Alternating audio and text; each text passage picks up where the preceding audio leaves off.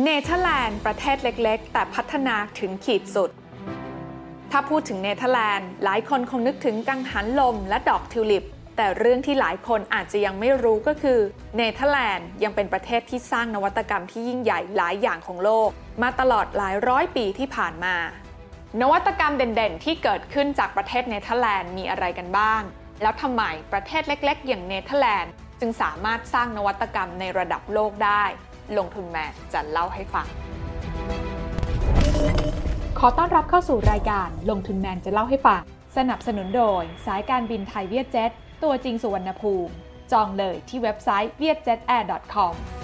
เนเธอร์แลนด์นั้นเป็นประเทศที่ตั้งอยู่ทวีปยุโรปในแถบฝั่งตะวันตกนะคะ โดยคำว่า Nether นั้นแปลว่าต่ำเนเธอร์แลนด์จึงแปลตรงๆได้ว่าแผ่นดินที่ต่ำ โดยสาเหตุที่ได้ชื่อแบบนี้ก็เพราะว่าพื้นที่กว่าหนึ่งใน 3 ของประเทศนั้น อยู่ต่ำกว่าระดับน้ำทะเล โดยข้อมูลจาก World Bank ในปี 2019 ระบุค่ะว่าเนเธอร์แลนด์มี GDP เท่ากับ 28 ล้านล้านบาท อยู่ในอันดับที่ 17 ของโลก และมีรายได้เฉลี่ยต่อหัวของประชากรเท่ากับ1ล้าน6แสนบาทต่อปี สูงเป็นอันดับที่ 11 ของโลก ในขณะที่มีพื้นที่ 41,865 ตารางกิโลเมตร ซึ่งเล็กกว่าพื้นที่ประเทศไทยถึง 12 เท่า และแม้จะเป็นประเทศเล็ก ๆ แต่เนเธอร์แลนด์กลับเป็นประเทศที่สามารถสร้างสิ่งที่สำคัญสำคัญให้กับโลก อย่างที่เราอาจไม่รู้มาก่อนว่าเกิดจากประเทศแห่งนี้หนึ่งในรากฐานที่สำคัญในการพัฒนานวัตกรรมของเนเธอร์แลนด์มาจากการให้ความสำคัญกับเรื่องการศึกษา ในช่วงศตวรรษที่ 16 นั้น ดินแดนเนเธอร์แลนด์อยู่ภายใต้การปกครองของราชสำนักสเปนซึ่งนับถือศาสนาคริสต์นิกายโรมันคาทอลิก แตกต่างจากชาวดัตช์ส่วนใหญ่ในเนเธอร์แลนด์ในช่วงเวลานั้นนะคะ ซึ่งส่วนใหญ่ก็จะเป็นพ่อค้า แล้วก็นับถือศาสนาคริสต์นิกายโปรเตสแตนต์ด้วยความที่เนเธอร์แลนด์นั้นเป็นเมืองท่าที่สำคัญ เหล่าพ่อค้าจึงถูกขูดรีดภาษีจากสเปนจำนวนมาก และเมื่อทนไม่ไหว ท้ายที่สุด ชาวดัตช์จึงรวมตัวกันขับไล่ผู้ปกครองชาวสเปน จนสามารถก่อตั้งสาธารณรัฐดัตช์ที่เป็นอิสระได้สำเร็จ และมีผู้ปกครองคนแรกคือวิลเลมแห่งออเรนจ์แต่สิ่งที่เหล่าพ่อค้าชาวดัตช์เรียกร้องจากผู้ปกครองหลังแยกตัวออกจากสเปน ไม่ใช่การยกเลิกภาษีเพื่อเพิ่มรายได้ แต่กลับเป็นมหาวิทยาลัยเพื่อสร้างองค์ความรู้ Leiden University มหาวิทยาลัยแห่งแรกของเนเธอร์แลนด์จึงได้ถูกก่อตั้งขึ้นในปี 1575 โดยเป็นจุดเริ่มต้นขององค์ความรู้ต่างๆ ทั้งด้านการแพทย์ พฤกษศาสตร์ และเกษตรกรรม ซึ่งปัจจุบันมหาวิทยาลัยแห่งนี้ก็ได้กลายมาเป็นมหาวิทยาลัยที่มีชื่อเสียงในเรื่องนวัตกรรม และการสร้างผลงานวิจัยระดับแถวหน้าของยุโรป แล้วนวัตกรรมสำคัญสำคัญที่ชาวดัชคิดค้นขึ้นมามีอะไรกันบ้าง เรามาเริ่มต้นดูกันที่นวัตกรรมด้านการเงินการลงทุนกันก่อนค่ะ รู้ไหมว่าชาวดัชนั้นเป็นชนชาติแรก ๆ ที่ได้คิดค้นนวัตกรรมหุ้นขึ้นมา โดยตลาดหุ้นที่ดำเนินกิจการมายาวนานที่สุดในโลก ก็คือตลาดหุ้นอัมสเตอร์ดัมตั้งอยู่ในเมืองหลวงของเนเธอร์แลนด์มาตั้งแต่ปี 1601 หรือ 420 ปีที่แล้ว โดย 1 ปีหลังจากจัดตั้งตลาดหุ้นขึ้น รัฐบาลเนเธอร์แลนด์ก็ได้มีการจัดตั้งบริษัท The Dutch East India Company หรือที่เรียกกันสั้นๆว่า VOC ซึ่งมาจากชื่อบริษัทในภาษาดัตช์และ VOC นี่เองที่ถือเป็นบริษัทข้ามชาติแห่งแรกของโลก บริษัทนี้ผูกขาดการค้ากับเอเชียเป็นเวลาเกือบ 2 ศตวรรษ และเป็นหนึ่งในบริษัทที่มีอิทธิพลต่อการค้าของโลกในยุคต่อมา ไม่เพียงเท่านั้น การระดมทุนของ VOC เพื่อเข้าตลาดหุ้นในปี 1602 ยังเป็นการเสนอขายหุ้นครั้งแรกต่อประชาชน หรือที่เรียกว่า Initial Public Offering หรือ IPO เป็นครั้งแรกในประวัติศาสตร์โลกการเงินอีกด้วย ชาวดัชยังเป็นชนชาติแรกนะคะ ที่คิดค้นการวิเคราะห์หลักทรัพย์ ด้วยวิธีการใช้กราฟทั้งเทคนิคขึ้นในปี 1688 แล้วก็ยังเป็นชนชาติแรกค่ะ ที่ริเริ่มการลงทุนในกองทุนรวม ซึ่งเกิดขึ้นมาตั้งแต่ปี 1774 พูดง่ายๆว่าความยิ่งใหญ่ของตลาดการเงินการลงทุนและตลาดหุ้นในวันนี้ มีจุดเริ่มต้นมาจากเนเธอร์แลนด์นั่นเอง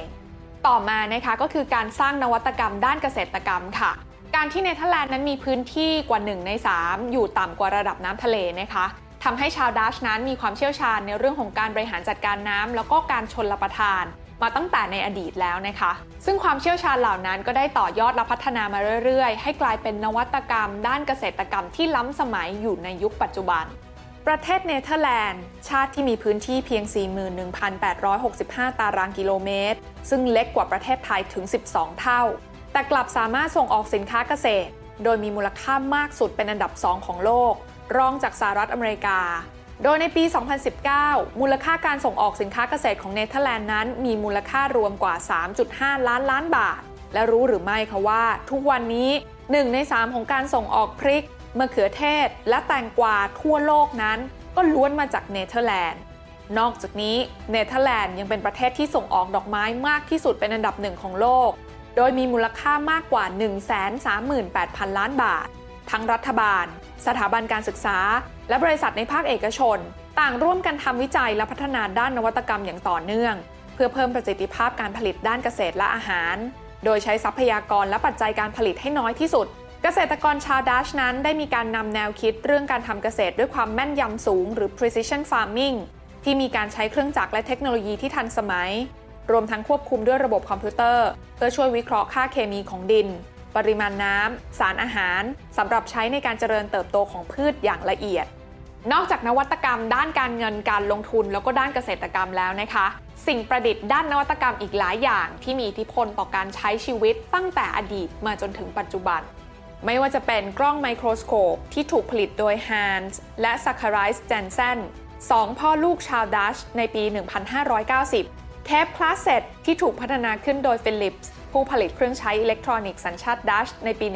1960 สัญญาณบลูทูธมีผู้ร่วมพัฒนาก็เป็นวิศวกรชาวดัตช์ที่ชื่อว่า Jaap Haartsen ในปี